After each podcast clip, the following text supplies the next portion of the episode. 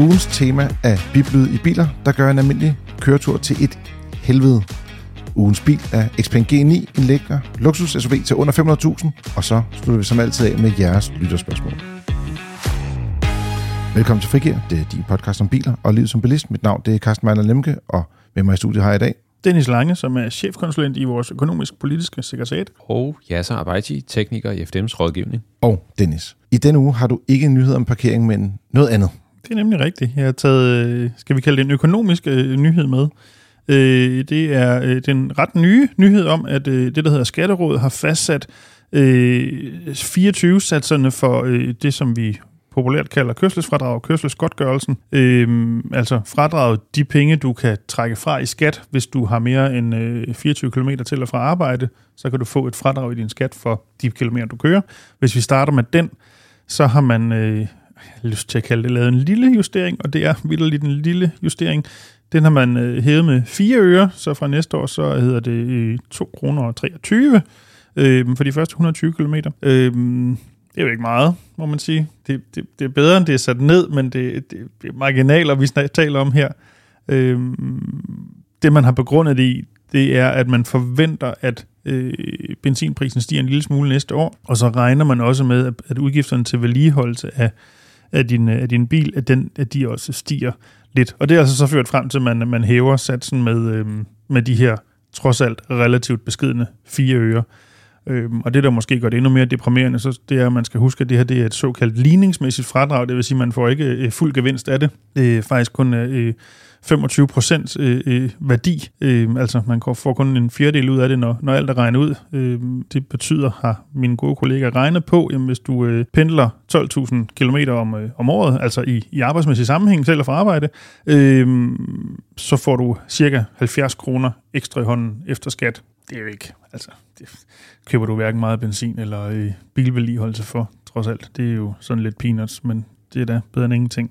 Øh, kigger vi på, øh, på den anden del af det, det der så er øh, befordringsgodtgørelsen, eller kørselsgodtgørelsen, altså de penge, du kan få af din arbejdsgiver for at køre i arbejdsmæssig sammenhæng, øh, som jo er skattefri, så har man hævet øh, den, det, man kalder populært den høje sats med 6 øre til 373, og den lave sats øh, med 4 øre til, øh, til 2 kroner og 23. Jeg så, jeg sagde 73, før jeg mente 3 kroner 79.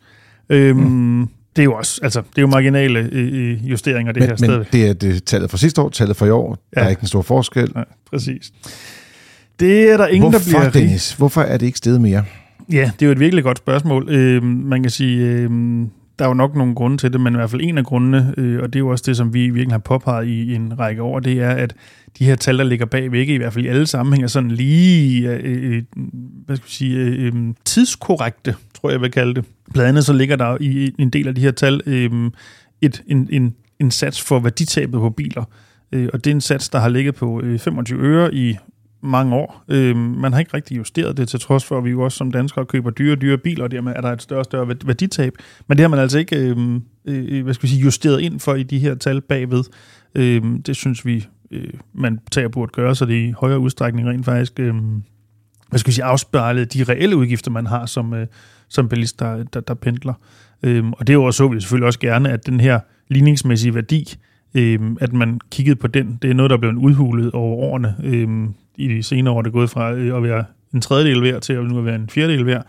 Øhm, det synes jeg måske også, man, øh, man burde kigge på, som rent faktisk får, får mere ud af, af, af det her fradrag, øh, end man gør pt. Men øh, ja, indtil videre er det, ikke, øh, er det desværre ikke tilfældet. Men igen, det er da bedre, end det var sat ned, trods alt, selvom vi snakker peanuts. Det er, det er jo sådan et, skal man sige, et marginalt værditab, som svarer til en, en lidt ældre mikrobil. Sådan en, en, ja, de der 25 øre. Ja, 25 øre. Det er sådan noget, en, en 5-10 år gammel mikrobil mm. ligger i det leje. Men ja, det er der selvfølgelig også øh, en del øh, skal man sige, danskere, der kører i. Der, der er blevet solgt mange mikrobiler. Men det, det er ikke mange penge øh, og, og skal man sige, ja. blive kompenseret for i værditab. Ja, og man kan sige, det er jo, de her sats er jo grundlæggende er det jo en gennemsnitsbetragtning. Altså nogle biler vil være billige, nogle biler vil være dyre, så derfor er det et eller andet sted i midten, man principielt set ligger de her tal. Bare ikke lige her, i, øh, så vidt jeg værditabet. Og så er det helt, lagt helt i bunden. Øh, de tager også udgangs, udgangspunkt i en benzinpris på, øh, på næsten 16 kroner literen. Ja. Og det er, det, det er der, hvor noget af stigningen ligger. Der er en stigning på 7 øre, øh, hvad det i forhold til 2023. Ja. Øh, jeg synes dog, at, at skal man sige, der er vi måske lidt heldige trods alt, fordi at jeg synes ikke, at vi har haft mange øh, optankninger i løbet af 23, som har ligget på skal man sige, i underkanten af 16 kroner i år. Og lige, lige nu ligger benzinprisen i hvert fald lavere. Den ligger sådan, hvad den, 13-14 kroner literen i øjeblikket. Ja, ja, det er det omkring. Lidt afhængig af, ja, ja hvad for en dag. Ja, dag hvor det hænder og så videre. Ja. Men, men ja, der er, ikke, der er så mange, der kender der ikke de store udsving på tankstationer efterhånden, men øh, det er det omkring. Nej, den næsten, øh, ja, jeg, ikke, hvad man kan, jeg tror faktisk, der er blevet fundet ud af, at øh, der, der er ikke noget svindel eller øh, nogen øh, aftaler, men det er alle ikke priser påvises af konkurrencemyndighederne. Nej, det har det ikke kunne påvise, ja. men alle priser er fuldstændig ens. Jeg kan huske for, jeg tror det er et par måneder siden, øh, jeg har kørt fra, fra øh, Københavnsområdet til Aarhus, og øh, øh, også var inde i, i hvert fald i, i byerne i begge ender, og også krydset nogle, øh, nogle stationer på, på ruten. Øh, hele vejen kostede en liter benzin vidderligt nøjagtigt det samme.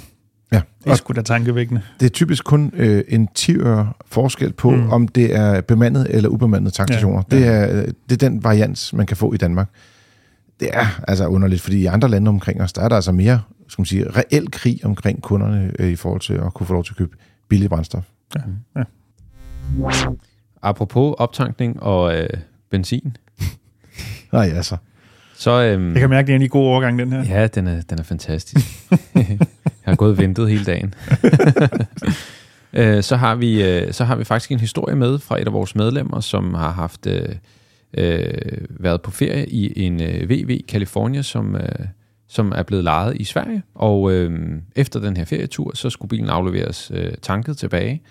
Og øh, så sker der lige en tanketorsk ved, ved tanken, øh, hvor at, øh, at medlemmet, øh, hvor medlemmet kommer til at fylde øh, benzin på øh, i stedet for diesel. Der kommer 10, øh, om, omkring 10 liter benzin på, og så, øh, øh, hvad kan man sige, så, så finder medlemmet ud af det og fylder så øh, resten af tanken op med, med diesel. Mm. Øh, starter bilen og kører på, øh, på, på den her, øh, afleverer bilen tilbage til, til udlejer og, og fortæller, hvad, hvad det er, der er sket. Og øhm, udlejer siger, det, det er fint, tak for informationen. Øh, vi sender dig en, en regning på, på, på, hvad der nu skal laves på den her bil. Mm. Øh, medlemmet øh, får så en, øh, en regning på øh, 91.000 kroner. Øh, svenske dog. Svenske kroner, men, ja. Men stadigvæk til trods for den ringe kurs, stadig mange penge. stadig mange penge. Øh, og øh, medlemmet tager kontakt til os, og øh, hvad kan man sige, får, får noget hjælp til at, at bede om... Øh, om noget yderligere information øh, i forhold til den her faktura.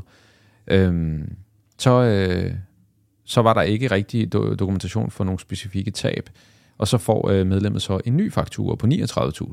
Så er vi halvvejs. Men, men af de 39.000, så er der ikke rigtig noget, som, som, som antyder, at det har noget med det her en, en fejltankning at gøre. Ja, der så, var nogle ting på fakturen, som ikke kunne sådan henføres til den bil. Lige præcis. Ja.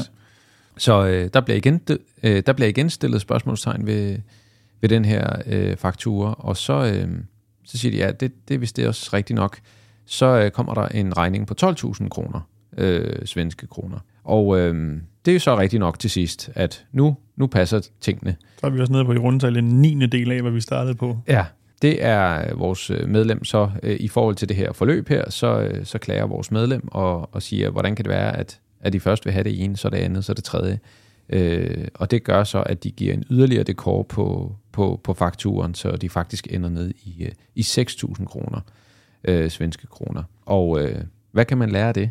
Jamen to ting. Øh, den ene ting, det er, at øh, man skal altid øh, få en, en, øh, en faktur, hvor der rent faktisk fremgår, hvad det er, der er blevet udført. Altså en udspecificeret faktura, så man ved, hvad, hvad man betaler for. Mm. Og det andet er, at øh, man selvfølgelig ikke skal fejltank. Øh, ja, det, det er ligesom øh, næsten første step på mange måder. Lige præcis. Og, og det, det kan vi jo alle sammen komme til, især når vi er vant til noget. Jamen, så kører, mm. kører man i benzin, jamen, så kan man komme til at, at fylde benzin på en dieselbil og, og omvendt. Det, det andet er meget svært. Jeg skulle sige, der er noget med, at der ene af det, du ikke kan fysisk, ikke? Jamen, Den altså, ene vej. Du kan godt, men, det, men du, kan ikke komme, du kan ikke putte tankpistolen ned i stussen. Mm. Fordi den uh, dieselstussen uh, er lidt bredere. Ja. Eller mm. dieseltankpistolen er bredere, og mm. ja, jeg vil de så passer ikke sammen. Jeg vil så sige, at jeg har været på værksted, og jeg har fået biler ind med begge dele. Nå, jamen, jeg siger bare, det er bare... Jamen, altså, jeg tænker, hvis man virkelig mere, vil, kan man... Nå, men hvor der er vilje, ja. er der vej. Ja, præcis. Øh, og, så, øh, og så kan man sige, jamen hvis nu man kommer til at gøre det her selv, hvis man kommer til at fylde benzin på en dieselbil, jamen så er det en rigtig god idé øh, at lade være at, at sætte tænding på bilen. Øh, altså lad være med at, at dreje nøglen op, så, så, så lamperne lyser. Ja, altså ikke bare starte motoren, men hele tiden lade være med at gøre noget. Lige præcis, ja. fordi på, på, på, på mange af de øh, moderne biler, jamen lige så snart man drejer, nøg, man drejer nøglen til tænding, jamen så vil, så vil brændstofpumpen, lavtrykspumpen, der ligger nede i tanken, den vil prime systemet, og det vil sige, at den sender brændstof op og gør klar til indsprøjtning. Det er jo sådan, så at det er derfor, at dieselbiler starter så hurtigt i dag. Det gjorde de jo ikke i gamle dage. Øhm, og det vil være ærgerligt at, at prime sin bil med, med, med benzin i tanken. Så, så helst øh, lad være med at gøre noget. Skriv en, øh, en seddel på et stykke papir, hvor der står, at bilen må ikke øh, startes, og der må ikke sættes tænding på, fejltanket. Og så øh, fortæl øh, øh, vejhjælp, øh, at de heller ikke må gøre det, og også at værkstedet skal være særlig opmærksom på det. På den måde kan man holde omkostningerne nede på den reparation øh, og, og, og tømning af tanken. Mm fordi det er færre steder, der ligger det forkerte brændstof. Korrekt. Og så skal man sige, tanken skal jo tømmes, det er jo som det er, men mm. Så undgår man, at det ligger op i brændstofslangerne op, hele vejen op til selve motoren faktisk. Ikke? Ja, lige præcis. Har du set det mange gange, altså? Ja, jeg har set det masser af gange. Øh, de biler, som, som jeg arbejder på, jamen der var de tog som sådan ikke rigtig skade af det. Øh, men, men i dag, jamen altså, der, altså, bilerne bliver mere og mere sensible, øh, og, og man kan altid komme til at gøre noget. Man kan sige, benzin har jo nogle helt andre egenskaber end diesel, øh, og du er ikke i tvivl, hvis du, hvis du kører på benzin i en dieselbil. Det, det banker og siger, øh, det, det, det, det er ikke godt. Mm. Det er også dumt at putte et dyre brændstof på. Ikke? Man kan lige godt spare pengene og køre ja. på det billige diesel. det er præcis. Ja, ja det, det er det, der er grunden. ja, ja. Jeg har taget en nyhed med omkring priser på ja, elbiler, kunne man næsten friste til at sige. Der sker ikke så meget med priser på benzin og dieselbiler i øjeblikket. Der har været lidt tilbud på nogle plug-in hybrider. Dem synes vi fortsat ikke er super attraktive, trods store prisnedsættelser. Men når der, der kommer nogle elbiler, som der øh, er flere, der har spurgt efter, så øh, er det interessant at se, hvad der sker der.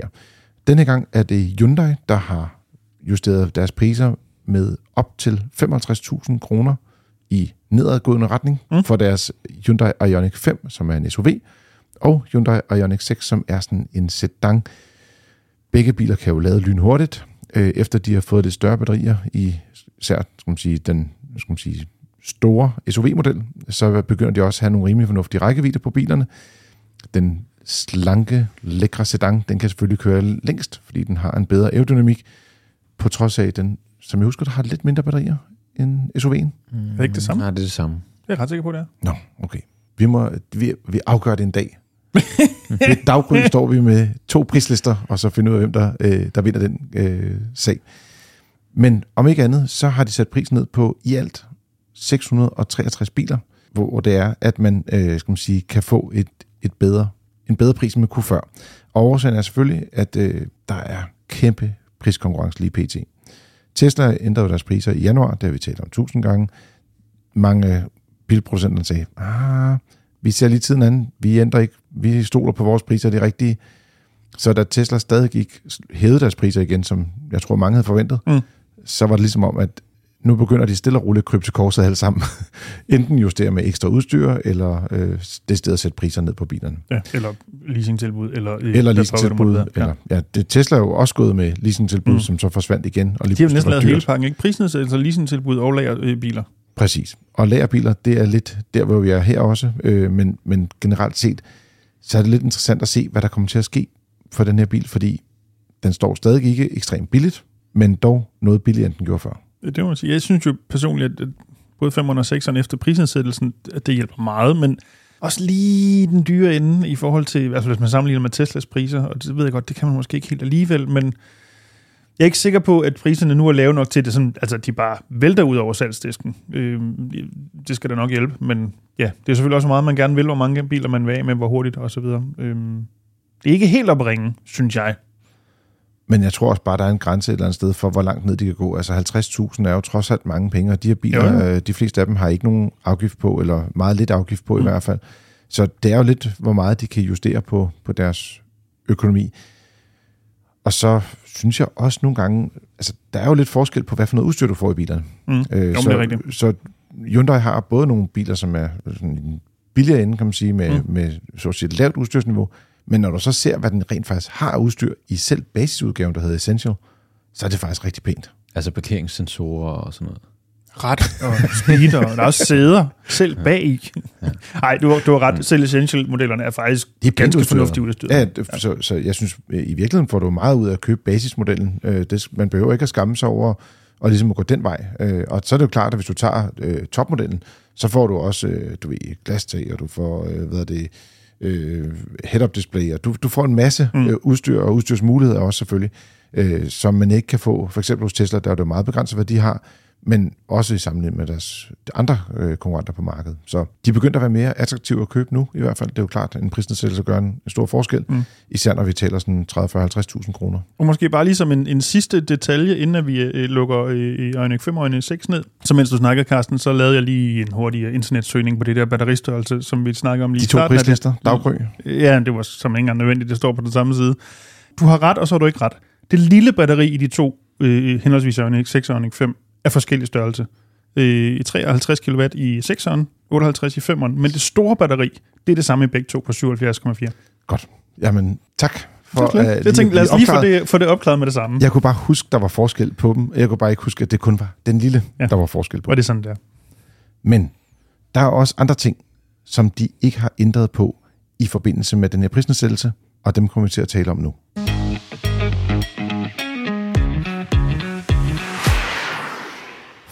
Som Jasser og jeg vi oplevede, da vi var på langtur med Ioniq 6, til at starte med var det kun Jasser, der kørte i bilen. Du Hvor var, de, kørte, hvor var de, hvorhen? Øh, øh, GP. Ah, nej, nej, nej. nej, du skal sige det nu. Garmisch-Partenkirchen. Du er blevet så er god flot. til det. Det er jo fantastisk. Nå, vi kørte til Garmisch- Garmisch-Partenkirchen øh, i Sydtyskland. Ja, verdens værste by. Næste gang kører vi til München. Det er ja, det, det kan man 100%. sige. Ja. Øh, og så øh, kan man sige, der kørte vi jo både i en Ioniq 6 og en Skoda Enyaq. Og Mm. mm. jeg så kørte Hyundai ned, jeg kørte Skoda ned, og så byttede vi og kørte de, den modsatte bil hjem, kan man sige. Mm. Og øh, efter vi har byttet, så fandt jeg jo så rimelig hurtigt ud af, at øh, den er noget hissig øh, i forhold til at give advarsler for øh, at køre for stærkt. Ikke mindst øh, er den også øh, noget irriterende hissig, når den gør det steder, hvor det er, at den ligesom ikke har læst de rigtige farttavler. Øh, tavler. Når den tror, der er 50, hvor der reelt er 80, for eksempel, bare for Præcis. et eller andet. Præcis. Ja. Og det er ikke kun Hyundai Ioniq 6, der har det problem. Jeg har faktisk også oplevet det med en, så såkaldt billig bil, som en Hyundai i10, altså deres mikrobil, Mm. øh, som i en zone, hvor der var enten 50 eller 60, hele tiden troede, der var 30. Ja. vi, har, vi har også prøvet, vi har talt om det tidligere med Hyundai Kona, bare lige for Ja. at blive i Hyundai-land. Ja. Men vi kan også tage det over på kaskader af andre biler, Ja, som det er ikke, det er ikke en Hyundai-ting, det her. Det er Nej. en ny bil-ting, det her. Men der er dog lidt forskel på, hvordan det fungerer. Ja. Men for ligesom at få sat øh, hele, det hele på plads, for at finde ud af, hvad er det, vi skal tale om nu, hvorfor skal vi tale om det, så Dennis vil jeg invitere dig ind i et lille rum, hvor det er, at du kan udbrede din, din store kærlighed for juraen, og for den tekst, som er skrevet af nogle EU-politikere, og sådan kan måske oversætte det til et menneskesprog. Ja, det er jeg ikke sikker på, at jeg vil gerne forsøge. Øh, Hvad er det, vi taler om? Jamen, det vi jo taler om, det er jo her øh, fra, øh, for så vidt angår nye typegodkendelser af biler, så var det fra 1. juli 22, og fra 1. juli 24 bliver det så alle nye indregistrerede biler i EU. Øhm, der er kommet nogle nye krav på, hvad der skal være i de her biler.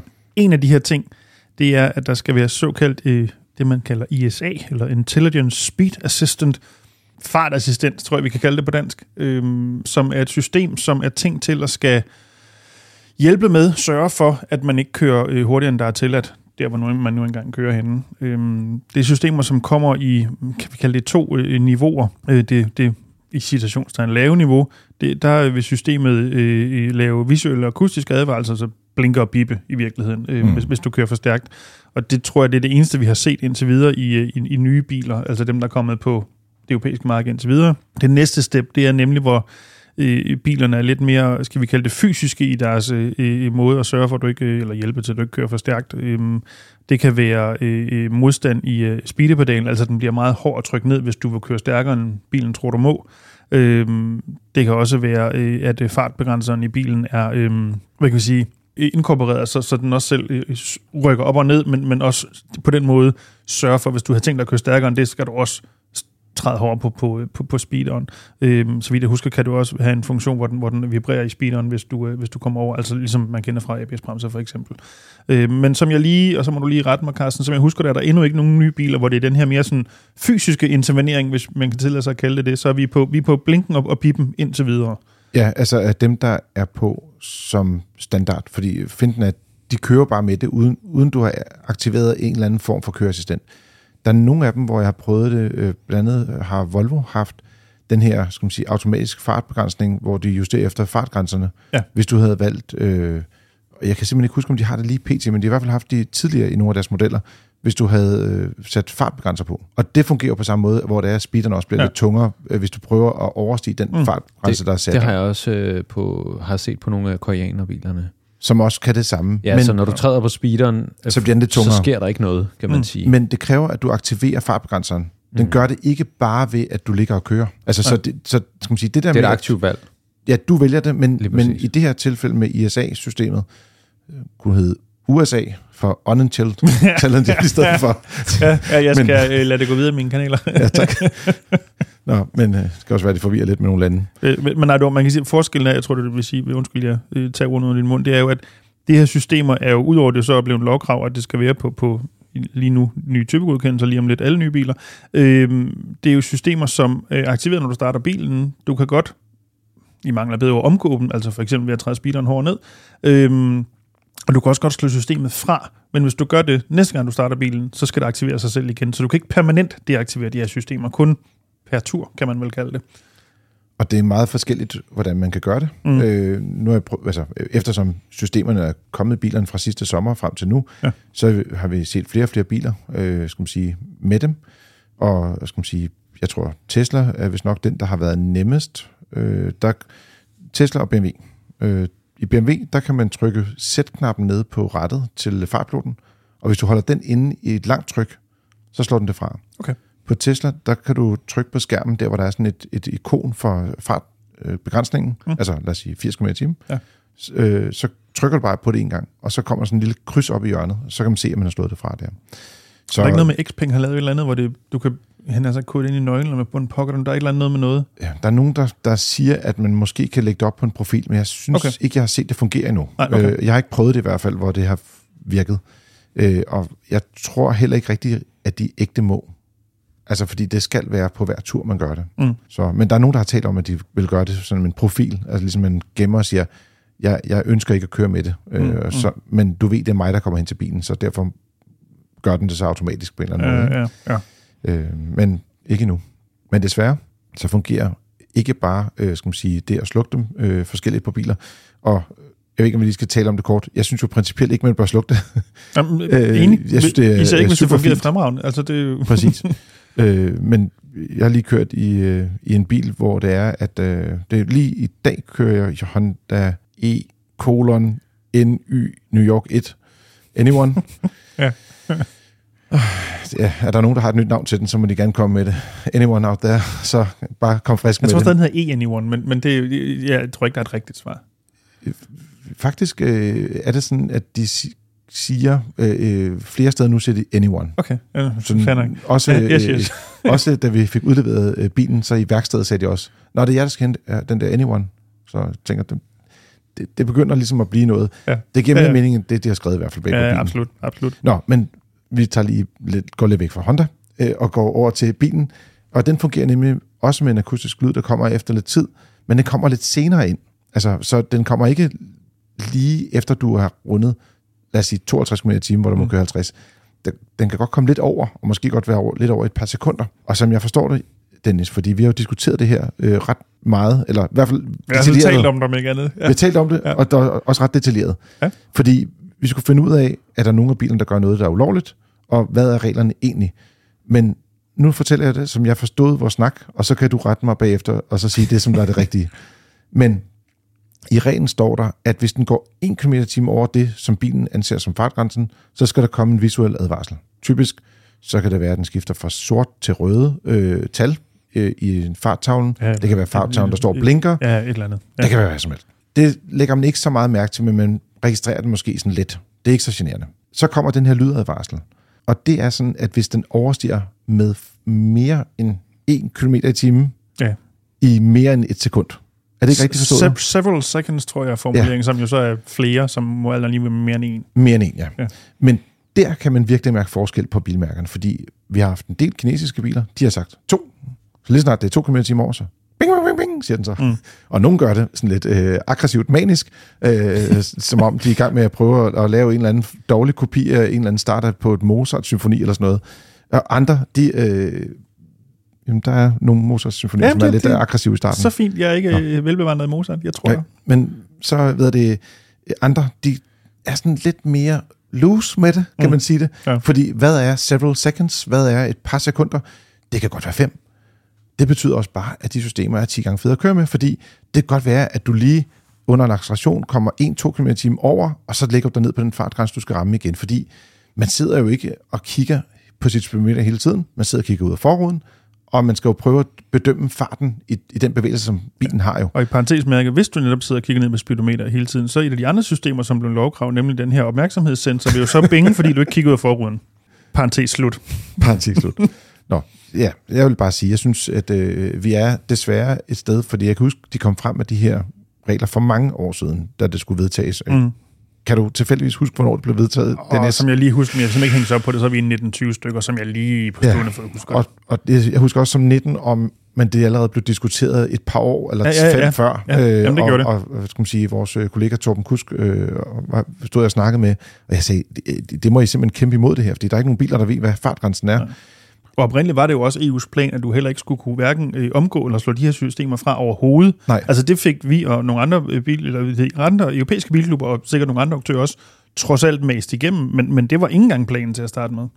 Ligesom den der med, at altså, nu siger vi, at du kan over, den der, skal man sige, de, de der mere fysiske begrænsninger mm. på speederpedalen, øh, det, er jo, det er jo reelt kickdown, du skal lave. Altså du skal Ja, trykke ja. den sådan helt i bund for ligesom at sige, jeg skal, nu, nu vil jeg køre hurtigere end den her fartgrænse, som bilen tror, der er. Ja. Men dilemmaet er jo bare, at som vi talte om lidt tidligere, nogle gange så tror bilerne, der er 30 eller 50, hvor fartgrænsen i virkeligheden er højere. Mm. Og så ligger du jo og holder biler bag dig, altså så at sige, i en eller anden form for frustration, fordi de vil jo gerne følge fartgrænserne. Ikke? Mm. Øhm, Og så er der jo forskel på, hvordan bilerne måler farten, ikke? Altså nogle biler tror, der er- du kører 50 km i timen, når du reelt kører 45. mm. Og s- altså, så bliver det også svært at følge trafikken, fordi at hvis du kører i en BMW, og ham, der kører foran, kører i en Kia, og ham, der kører foran, kører i en Toyota, og så videre, jamen så, øh, så er der ikke, det er ikke den samme fart. Mm. Øh, og når du skal følge trafikken, og selvfølgelig skal man ikke køre mere, end man må, men, men det gør det altså lidt mere bøvlet. Mm. Det Altså, jeg, jeg har altid sådan kørt med fejltolerancen. Det tror jeg, der er mange af dem, der er sådan lidt nørdet, øh, der gør. Siger, at jeg ved, at den her den viser 2 km i forkert, så kører jeg 52. Men når du så gør det, så kommer lydadvarslen. så, mm. På trods af, at du ikke har brudt fartgrænsen. Ja, og som jeg tror, vi snakker om det i sidste eller forrige afsnit, no- nogle biler øh, er jo også sådan, selvom du så har sat fartpiloten, og den så for eksempel ned ad bakke ikke lige helt kan holde det, og så kommer en eller to over det, du egentlig har sat den til, begynder det sku også at, øh, at bimle bamle, selvom, altså det er jo ikke dig, der har gjort noget, det er fordi, den ikke er i stand til at holde farten selv. Det bliver det kun dobbelt hver dag. Og nu synes jeg, vi skal tale om en bil, der ligesom har lidt udfordring med også disse systemer.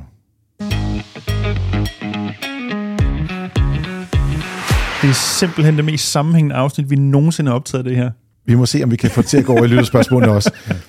En af de nye bilmærker, der er kommet på markedet i Danmark, hedder Xpeng, eller Xiaoping, og de har ligesom to bilmodeller på, skal man sige, på vejene nu. Den første hedder P7, det er en sedan.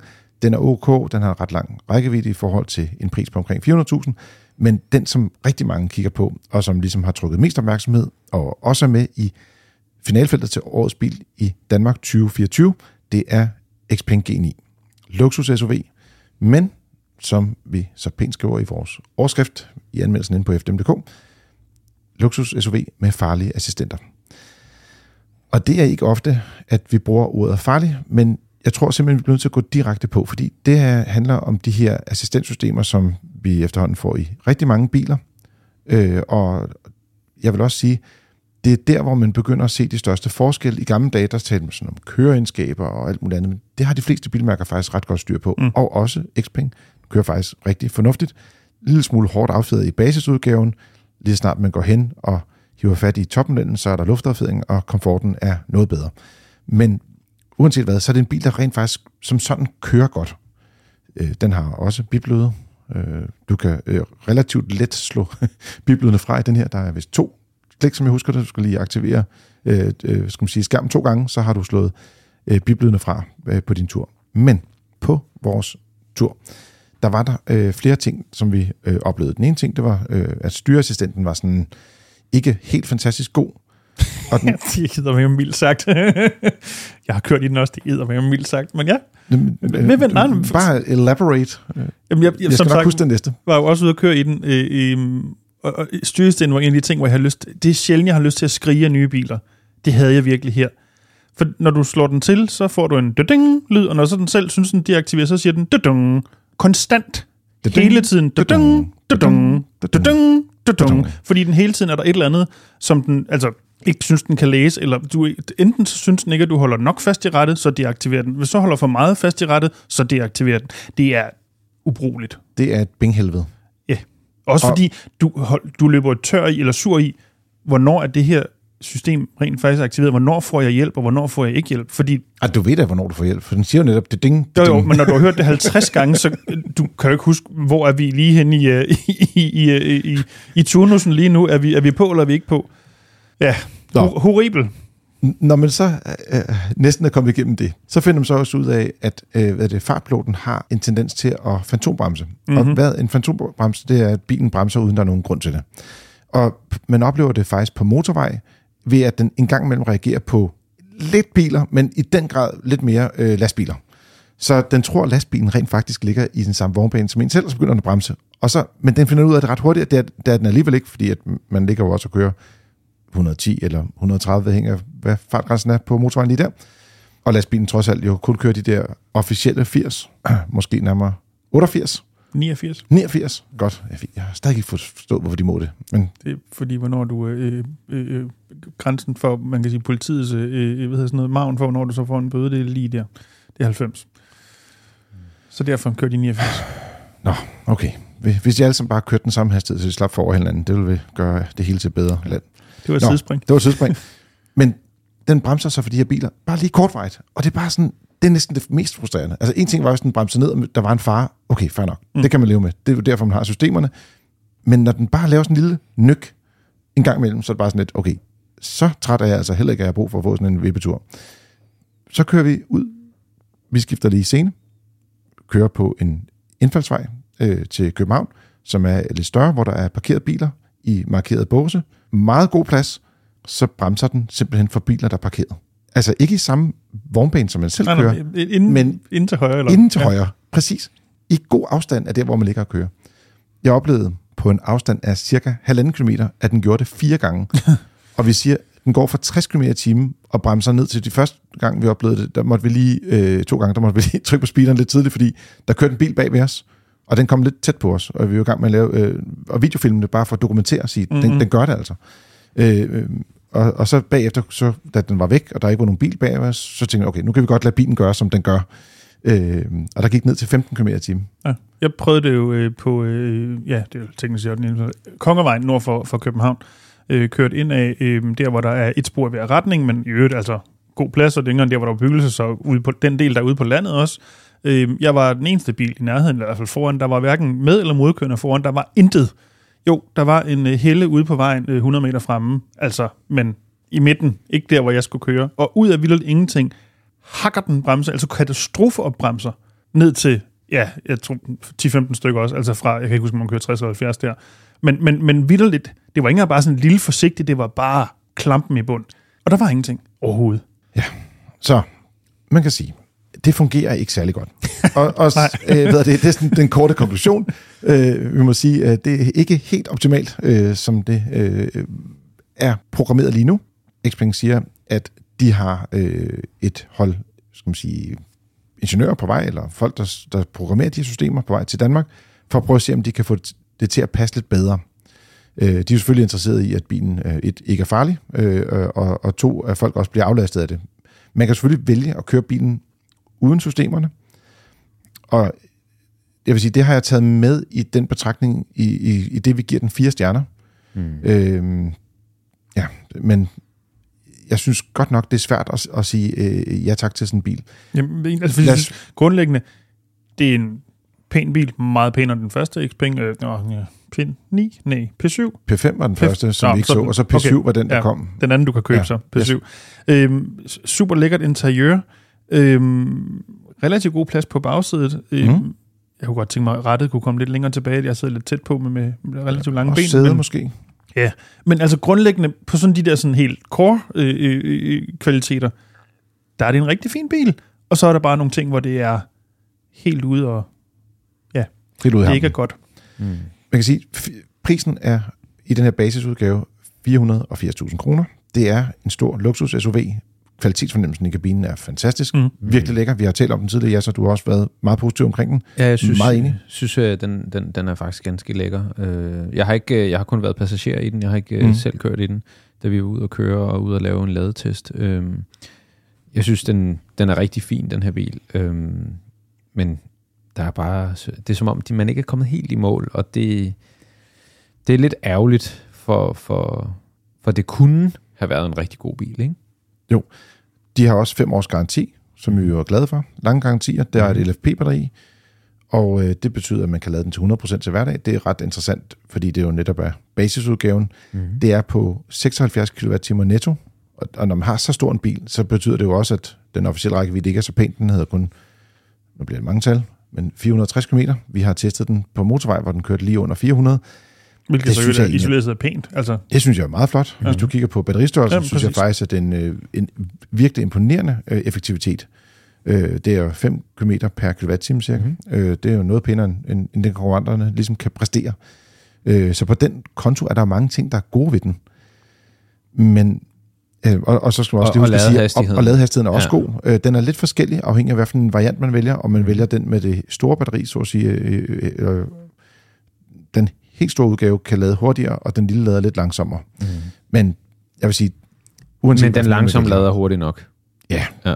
Det, øh, vi, vi fik, øh, skal man sige, vi lavede den jo på, øh, skal man sige, øh, vi, vi lavede på kvarter og en halv time øh, under vores øh, test, og det er klart, det vil altid variere en lille smule, men vi fik næsten 50 kWh på på et kvarter, og det er altså rigtig, rigtig flot, og, og det giver så øh, lige lidt over øh, 250 km øh, rækkevidde, når man kører motorvejskørsel.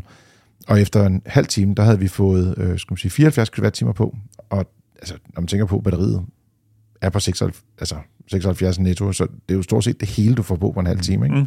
Og den går fra 10 til 80 procent på 20 minutter. Det er jo super fint. Altså, det, det er jo meget bil for pengene. Øh, 800 volts platform og god rækkevidde forholdsvis. Øh, ikke alt for stor øh, batteri, det vil sige god effektivitet, god garanti. Jeg synes, det er ærgerligt, at den, øh, den falder igennem på, på den ikke færdig udviklede beta-software, hvis man kan sige det sådan. ja, det, altså man kan sige, at selve skærmudstyret i bilen det fungerer fint, men assistenssystemerne, det Mm. er røv og nøgler. Ja. Men det, altså, det, det var også øh, under opladning, der, der dykkede den også lige sådan helt, den ligesom skulle finde sig selv, ikke? Det tyder også lidt på noget, på noget software, ikke? At, at, der, at det ikke er sådan helt, helt færdigt, ikke? Øhm, men, men jeg synes, den, altså overordnet set, synes jeg, det var, det var en fin bil. Vi, vi har lavet den et par gange, både, øh, skal man sige, øh, vi har faktisk også haft performance øh, på, på langtur. Øh, og, og der satte jeg den til at lade med 0%, fordi at, jeg havde regnet lidt forkert på afstanden til opladeren. Så jeg havde regnet med at komme ind med sådan ah, 5 eller 4 procent. Det plejer jo at være dernede, vi- går ind med. Men vi kom simpelthen ind med 0, og det var en ret kold dag, så batteriet var ikke sådan super varmt. Men den skulle op på 10 procent, før den kunne lade rigtig kraftigt. Og så selv der ville den kun lade med cirka 240 kW. Og den, Kun 200 watt. Nå, nå, men bare for at sige, den, den øh, bil skulle jo kunne lade med over 300. Mm. Så øh, det er der andre, der har prøvet, og, men jeg vil sige, en sommerdag, så har den nok også gjort det bedre. Men det er også en bil, fordi så sagde jeg, hvor, hvorfor lavede den ikke kraftigere end det var sådan noget 30-40 stykker, eller sådan noget under, under 10 procent øh, batterikapacitet, altså, øh, og den lavede med de her 30-40 kW. Så hvorfor, hvorfor er der ikke mere gang i den? Og så sagde de for men, men det gør den faktisk ikke. Altså, hvis du er helt nede i bunden, så giver den faktisk ikke så meget. Den skal op over 10 procent, som det er lige nu, mm. før det er, at du kan få den der maksimale, øh, skal man sige, ekstra power. Så lige præcis i den her bil, modsat mange andre, mm. så skal du faktisk ikke gå i bund bund. Du skal faktisk stoppe omkring sådan, ja, 10-15 procent, og så lade derfra i stedet for. Men mm-hmm. man behøver ikke ligesom at, at gå helt ned på, på, skal man sige, på kapaciteten. Så ja, øh, men øh, for lige at, at opsummere, så er det sådan, at øh, du kan ikke få udstyr som for eksempel head-up display eller adaptive øh, LED-forlygter. Det ser man på rigtig mange af konkurrenterne. du har de her køreassistenter, som simpelthen bare får ringe. Og når vi trods alt er en bil, der koster omkring en halv million kroner, så skal sådan nogle ting bare fungere. Det, det er bare et must, fordi man, man køber ikke en bil til så mange penge, som er så god og velegnet til at køre lange ture, og så ikke have styrehjælp, mm. ikke have adaptiv fartpilot, som rent faktisk virker uden at være farlig for, øh, skal man sige, når man kører med den. Så derfor så kan den simpelthen ikke komme op og ramme mere end fire stjerner.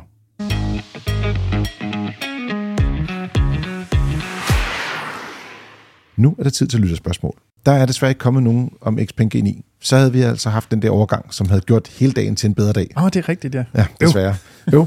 Men hvis du har spørgsmål, kan du sende det ind til podcast Det må godt være om Xpeng G9, hvis det er det, du har et spørgsmål omkring. Vi har fået et spørgsmål fra Palle. Han siger, hej alle tre. I et af de tidlige afsnit har I talt om forsikringspræmier, og at de blandt andet var meget høje for Tesla, fordi den kunne accelerere hurtigt. Men ligesom med nogle i nogle biler kan sætte en begrænsning for bilen, så den kun kan køre for eksempel 150 km i timen, og eventuelt også kan accelerere langsommere. Kunne man så få et værksted til ligesom at begrænse accelerationen generelt, både på Tesla, men måske også på andre bilmodeller, så de unge kunne få en billigere forsikring. Han har også et til spørgsmål, men jeg tænker, vi starter her.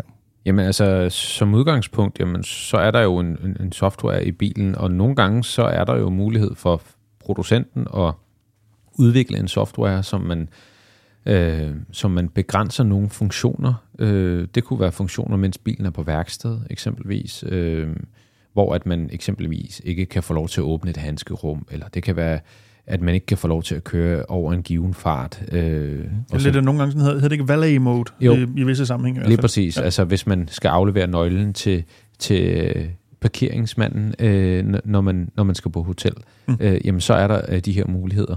Men, øh, men det er ikke alle biler. Altså man kan sige, hvis, hvis det kræver, at man skal ind og manipulere den software, som, som øh, bilproducenten har lavet, så er det jo ikke en lovlig manipulation. Så man kan ikke, man kan ikke få et værksted til at hvad kan man sige, at skrue ned for effekten og, og så videre. Så, så omvendt chiptuning er heller ikke tilladt? Nej, og så kan man så sige, jamen omvendt chiptuning, hvis jeg for eksempel sad i en bil, hvor at jeg kan se, at jeg skal kunne accelerere for at kunne komme ud af en eller anden given situation, så vil jeg jo gerne have alle de kræfter, som bilen nu har. Så det er ikke altid, at det er øh, fordelagtigt, kan man sige. Øhm, men der er nogen, der har lavet det her. Øh, jeg har ikke selv prøvet det, men jeg ved, at, at, at, at Volvo har den her mm. ekstra nøgle, øh, børnenøglen, kan man sige. Og Ford, Ford har haft det samme faktisk også mm. på et tidspunkt, på nogle af deres bilmodeller. Er det ikke det sådan noget, hvis din 18-årige knæk skal låne den, så kan han få den her nøgle, så kan han ikke køre, jeg kan ikke huske, hvor stærk den så kan, så kan den køre langsommere, end den ellers kan. Og ja. spille musik med lavere volumen også. Nå, nå, ja. naturligvis. Ja. Men det er, jo, det er jo sådan nogle ting, der er fantastiske ved software, det er, at man kan efterhånden så meget med, med biler i dag, at, øh, og det, det er jo kun fantasien og bilproducenten, der sætter grænsen, kan man sige. Øh, men det er desværre ikke noget, man kan gøre sådan jeg ved ikke, om I kan huske, der var noget med Volkswagen og nogle, nogle, noget diesel og sådan noget. Kan oh, svagt. svagt men, men det var en helt anden ting. Det var, at de havde lavet deres software, så den snød, når den kørte på et rullefelt. Lige præcis. Men det er jo det, der er årsagen til, at man især ikke tør at pille ved software i den dag i dag. Og mange software, de skal jo mm. godkendes af, af myndigheder og så videre. Ikke? Så det er ikke bare lige at lave en software, øh, som går ind og, og, og piller ved drivlinjen. Øhm. Og så kan man sige, at det næste, lad os bare lege, jeg ved godt, det kan, lad os bare lege, det var lovligt. Hvis det skal påvirke forsikringspræmien, jamen så skal du så også, et, kunne dokumentere, at du har fået lavet den her ændring, og to, mm. at du ikke bare ændrer den tilbage igen. Lige præcis. Og, og, og så tror jeg, vi rammer noget praktik simpelthen i virkeligheden. Mm. Man kan også sige, at der er også andre øh, biler, som har kraftig acceleration og mange hestekræfter, ligesom Tesla, og de har ikke lige så høje forsikringspræmier. Som jeg har forstået det, er det jo også fordi, at ja, dels har der været lidt højere øh, antal skader. Det kan være øh, måske betjening eller øh, skal man sige, den type kunder, som vælger de biler, at de simpelthen bare har flere uheld end andre. Øh, og så den sidste ting, det er jo, at de er ret dyre at reparere på. Mm. Og det vil sige, at øh, det kommer også til at påvirke præmien, det her med, at, at det ikke er så nemt og billigt at, at lave en reparation på bilerne. Mm. Selvom de har fjernet de der sensorer foran og bagved mm. til afstandssensorerne. Mm, ja. Det gør det lidt billigere, men det gør det ikke billigt nok. Palle har også et andet spørgsmål. Han siger, er der planer om et kørekort på en app, som kan fungere i hele Europa? Og det er lidt et Dennis. Ja, jeg kan svare kort, og jeg kan svare lidt kortere, eller lidt mindre kort. Det rigtig kort svar, det er ja. Det er, lidt det er på mig? Det er lidt mindre, ja. Øhm, Nå, nu kom det lange, ja, korte svar. Der, lige nu er der jo i, i, er man ved at, i EU at kigge på en opdatering af det, der hedder kørekortsdirektivet. Øhm, og en af de elementer, der ligger i det, er også et digitalt kørekort, altså øh, på tværs af landegrænserne i EU. Hvor den ender henne, og om det rent faktisk bliver til noget, det tør jeg simpelthen ikke lægge hovedet på blokken og sige nu, men, men der er i hvert fald tanker om det, og i en eller anden udstrækning planer om det, øh, og så må vi se, hvor den ender. Det glæder jeg mig helt vildt meget til. Vi har også fået en mail fra Thomas. Han siger, kære frikær, tak for jeres gode råd og anmeldelser gennem tiden. Jeg hører fast jeres podcast og tænker, at jeg vil bruge lejligheden til at spørge ind til et elbilkøb. Jeg er i gang med at skifte job og skal til at pendle forholdsvis langt. Jeg skal køre 280 km i alt dagligt, det vil sige, det, er sådan, det må være 140 gange 140, øh, gange 2 må det være, kilometer, og har brug for en god pendlerbil med tilpas rækkevidde, som også har god økonomi, god sædekomfort, gode assistenssystemer til chaufføren, og så har jeg også brug for en bil, hvor mine voksne drenge kan være der med deres lange ben. Min egen fantasi rækker til Hyundai Ioniq 5, 6 eller Tesla Model Y, og budgettet ligger i omegnen af 350 til 380.000 kroner. Så han spørger lidt ind til, om vi kan anbefale den for det første, eller om vi ser nogle andre muligheder i stedet for, og også lidt omkring Tesla, som lige har fået noget facelift på Model 3, og om der kommer noget tilsvarende på Model Y. Mm-hmm. Hvor skal vi starte? Det er mange spørgsmål. Jamen, jeg synes, du skal starte der, hvor du har lyst til at starte, Dennis. Nå, fint, så starter I den, der hedder Ser I andre muligheder? Øhm, ja, men jeg synes faktisk, ikke mindst, øh, og ha, vi kan binde det sammen alligevel. Vi snakker om, at Ioniq 5 og Ioniq 6 er sat ned, så det gør dem jo øh, måske mere attraktivt. Jeg ved godt, at vi stadigvæk er lige over budget, men det kunne måske være, at han kunne strække den lidt til at få en ny, i stedet for en nyere brugt. Ah, okay, og, og på den det måde. kan jo også være, at de brugte biler nu kommer til at falde en lille smule i pris. Så, øhm, men jeg synes jo, at begge biler er udmærket bud, og især, øh, man kan sige, Ioniq 6'eren, hvis, hvad skal vi sige, hvis den passer til hans behov, og her tænker jeg også sådan størrelse på bagsædet og øh, lange ben og så videre, hvis, hvis den vi fungerer, så kunne man også øh, kaste et blik over på øh, den, øh, jeg vil lige vil sige sprit nye øh, BUD Seal, som jo er i samme øh, kategori øh, som både Ioniq 6 og øh, Tesla Model 3. Øh, der får man også rigtig meget for pengene. Øh, vi kan så diskutere, om assistenssystemerne er lige så gode som Hyundai. Det er de nok ikke. Mm. Øh, men kig på den i hvert fald, tænker jeg. Det kunne også være et, øh, et bud. Og ellers så er det jo... Øh, hvis jeg skulle komme med et alternativt bud, som heller ikke er særlig nødvendigvis øh, overraskende eller spændende, så Skoda Enyaq kunne også være et, et oplagt bud i den her størrelse som alternativ til Ioniq 5 Men altså, jeg synes, det han selv har kigget på og foreslår, er jo ikke øh, et dårligt bud. Det er øh, et, et godt udgangspunkt. Jamen, øh, jeg synes, han skal gå efter Hyundai Ioniq 6. Der er ikke så meget at rafle om her, synes jeg. Han kører, han kører rigtig mange kilometer øh, i, øh, altså i forhold til hans arbejde. Øh, og, og, og med de antal kilometer, jamen, så skal, man, øh, så skal han øh, have et bilejerskab, der ikke er alt for dyrt. Og øh, der kan man sige, der kan man gå to retninger. Ioniq 6, fordi at den har en lang garanti, ubegrænset kilometer. Øh, der er selvfølgelig noget i forhold til øh, noget med noget kapacitet på, på batteriet, men med, men med 60.000 kilometer om året alene på, på arbejdskørsel. Øh, så er Teslans øh, garanti udløbet efter 14-15 måneder? Ja, på bilen. Ja. Ik- ikke på drivlinjen, men på Ej, bilen. Men det kommer også hurtigt. Ja, og, men man kan sige, at Tesla er gode, fordi at de har en, øh, en meget lav vedligeholdelsesomkostning. Øh, Hyundai er gode, fordi de har en lang garanti. Og, og jeg, vil, jeg vil personligt gå efter, øh, efter 6'eren, fordi den er mere økonomisk. Altså i og med, altså i forhold til 5'eren. Øh, Ioniq 5 skal have skiftet kølervæske på batteripakken oftere øh, end Ioniq 6. Det er også en omkostning. Øh, og der kan man sige, hvis, hvis man har en bil, som både er øh, økonomisk i forhold til, hvor langt den rækker øh, kilowattimerne, øh, og i forhold til, at den også har en lang garanti, så tror jeg, at Ioniq 6'eren vil være det bedste bud herfra i hvert fald. Det vil... jeg, synes, jeg synes faktisk, din pointe med, øh, hvor mange kilometer han kører kontra garantien, er en øh, rigtig god pointe. Øhm, tak. For det selv, BUD'en falder jo også på, den har også en kilometerbegrænsning, især om den har en, en længden af garantien er rigtig fin, men ja. øhm, det er det 150.000, så nok ja. den uh, løber på. I ja. modsætning til Hyundai, som, hvor du kan go nuts. Ja, altså man kan sige, han, han skal jo til service øh, ofte, øh, mm. to gange om året. Ikke? Øh, det skal selvfølgelig også indregnes. Det skal han ikke med Teslaen nødvendigvis. Øhm, men men det, jeg synes, han skal prøve at sætte sig ned. Øh, Udover købsprisen er der jo driftsomkostningerne. Ja, elbil er selvfølgelig billigere at køre i, øh, fordi det er billigere at tanke strøm, end det er at tanke brændstof.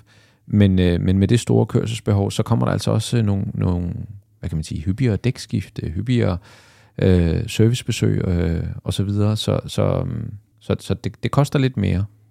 Hvad tænker øh, du, Carsten? Jamen, jeg synes faktisk, at øh, jeg, jeg vil godt være enig med så i dag. Hvad er det? Øh, også fordi han siger, at mine voksne drenge skal være der med deres lange ben, mm. og det kan de altså ikke rigtig være i... Han, nu har han heller ikke nævnt Model 3 som udgangspunkt, han har nævnt Model Y i virkeligheden, ikke? Øh, blandt sin, øh, sin valg. Ja. Øh, ja. Så han, han spørger, kommer der en tilsvarende udgave af, af Model Y, som også har den her bedre sædekomfort? Altså en opdateret ligesom 3 ja, er kommet. præcis. Ja. Og jeg tror, de kalder den Juniper ude på... Ude i, i, i nørdekredsen. Ja, præcis. Men det er også lige meget. Det, der, der skal nok komme noget på et tidspunkt. Ja, må Og jeg vil også sige, jeg vil ikke købe Model Y, Model y før det sker. Og den kunne måske godt være interessant. Men på den anden side, han kører rigtig mange kilometer. Og så 60.000 km om året. Ikke?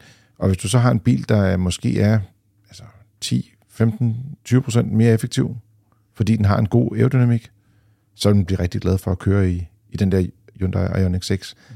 Personligt er jeg ikke helt så glad for komforten i det, så det synes jeg, han skal prøve, for at mm. føle, om, om han bliver generet af det på, på samme måde, som jeg gør. Jeg, jeg så du bliver ikke generet Nej, af det? jeg blev, det, det, det er jo et spørgsmål om temperament, ikke? Uh, ja, men, men da, altså, jeg synes, efter jeg, jeg blev gjort opmærksom på det, så kunne jeg godt mærke, at indjakken var mere komfortabel. Ja. Uh, og det er jo selvfølgelig også noget med, altså 60.000 km, det er jo hans kontor, den her bil. Han kommer til at bruge det. Altså, det er rigtig mange timer. Gode sæder, ja. meget vigtigt. Godt lys, meget vigtigt. Øh, altså, hvis jeg... Og en god garanti, ikke? Jo. Hvis, hvis så man kan droppe det sidste, så vil jeg faktisk sige, at inden for det budget, han har her, kan jeg jo godt få fat på den nye faceliftede ID4. Den koster 380.000, mm. og den har en rimelig effektivitet, især med den nye motor, der kommer her efter nytår. Du sidder meget bedre i den, end du gør i Hyundai Ioniq 6. Altså jeg vil sige, jeg sad på et tidspunkt øh, 510 km i bilen. Det var lang tid at sidde ned uden at holde en pause, vil jeg sige. Det var, det, det var sæden i hvert fald ikke egnet til. Øh, og, som, og den har nogle gode styreassistenter, synes jeg, hos, hos Hyundai. Men den har også de der biblyde. Og dem møder du ikke på samme måde over hos, øh, hos Folkevogn. Vi har jo ikke prøvet deres nyeste version, desværre. Nej, den bliver vel ah, skal den ikke typeudgives på ny, så den kommer jo ind i nogle nye regler modsat til den mm, i situationen oprindelige i D4? Men det er lidt det her med kulturen i, hvordan de laver ja, ja, ja. alarmerne, som er, er forskellige. Rigtigt. Så jeg tror, rigtigt. at han vil blive mindre generet øh, i, i, i folkevognen. Og så har de altså, en, hvis den har travel assist på, en bedre øh, køreassistent. Altså, den, den er ja, trods alt niveauet det, over med pulsføler på og sådan um, noget ting. Det, det kan man sige uh, på Folkevognens uh, produkterne. Og de her adaptive LED-forlygter. Det fungerer rigtig, rigtig godt. Ja, så ja. hvis man, det kommer lidt på, hvor man er henne. Ja. Hvis man går efter det her med sikkerheden og trygheden, så vil jeg sige, at Ioniq 6 giver god mening. Men jeg synes virkelig, at man får rigtig, rigtig meget bil for, øh, bil for pengene ved at vælge øh, Folkevognen. Jeg anerkender, at det er federe at køre Skoda, men det koster bare 40.000 mere mm. fra ny af. Og det er bare mange penge, altså trods alt, øh, i, i det her univers. Jo, men jeg, jeg, enig. Ja. Det kunne være, at han kunne finde en brug, som faktisk gav mening alligevel. Øh, det Jamen, jeg vil bare ikke, når jeg kører så meget, ja, nu øh, løber, udløber garantien jo nok på et tidspunkt, men der er jo ikke kilometerbegrænsning de to ja. første år. Så derfor vil han jo kunne køre rigtig længe, mm, trods ja, alt, ja, øh, ja. Og, og stadig have garanti ja. her. Men altså, jeg er også, øh, øh, øh efter øh, Jassers salgstale, havde jeg sagt, er jeg også på Ioniq 6 som det bedste bud i virkeligheden, synes jeg, sådan samlet set, ikke mindst på grund af garantien. Hvis han i øvrigt kan lide bilen og sidder godt i den, osv. osv., osv. Lige præcis. Så har han også et spørgsmål omkring opladning. Det ser ud til, at med mit kørselsbehov, at for eksempel et abonnement hos Clever med en fast pris øh, uden begrænsning på opladning er det mest økonomiske. Er I også enige i den betragtning, og er det bedre at gøre noget andet, siger han så. Og der vil jeg sige, altså han kommer over til at lade hjemme hver dag. Det er meget mm. fast her med at køre de her øh, som sige, små 300 km om dagen. Det kan man sagtens nå at lade om natten. Alle bilerne her, de kan jo lade den her kapacitet op på en ja, 4-5 timer eller sådan noget. 6 timer måske. Men det skal nok kunne lade sig gøre, mens han er, er hjemme hver dag. Og når de har sådan et all-inclusive abonnement, hvor du får masser af strøm på, altså jeg vil sige, med 60.000 km, der er det bare det nemmeste. Plus, at når han er på langtur, og en gang imellem har brug for at lade, så har han mulighed for at kunne lade, uden at skulle betale ekstra for det, når, når han har brug for en, en lynlader. De har efterhånden fået en del øh, lader, især på Fyn, øh, mm. er blevet udvidet meget markant, både øh, omkring by- Odense. Og der er bygget en hel masse steder i Jylland, som åbner lige en, ja, inden så lang tid. Jeg så en nede ved Åben Rå i weekenden. Ja, der er også en oppe i Nordland, der er også en ved åh, Skanderborg Silkeborg et eller andet sted, hvis jeg lige husker rigtigt. Der er en hel masse på vej i hvert fald.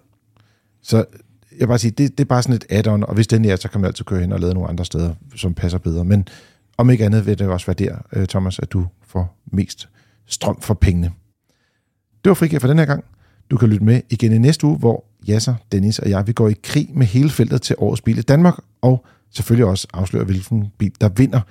Og det betyder, at vi allerede udkommer med vores podcast på tirsdag, og det bliver om aften eller meget sen eftermiddag, afhængig af hvordan man lige har tidsregningen i sit eget system, men der vil du få podcasten lidt tidligere, end du plejer i hvert fald, for ligesom at vi følger op på breaking med årets bil i Danmark.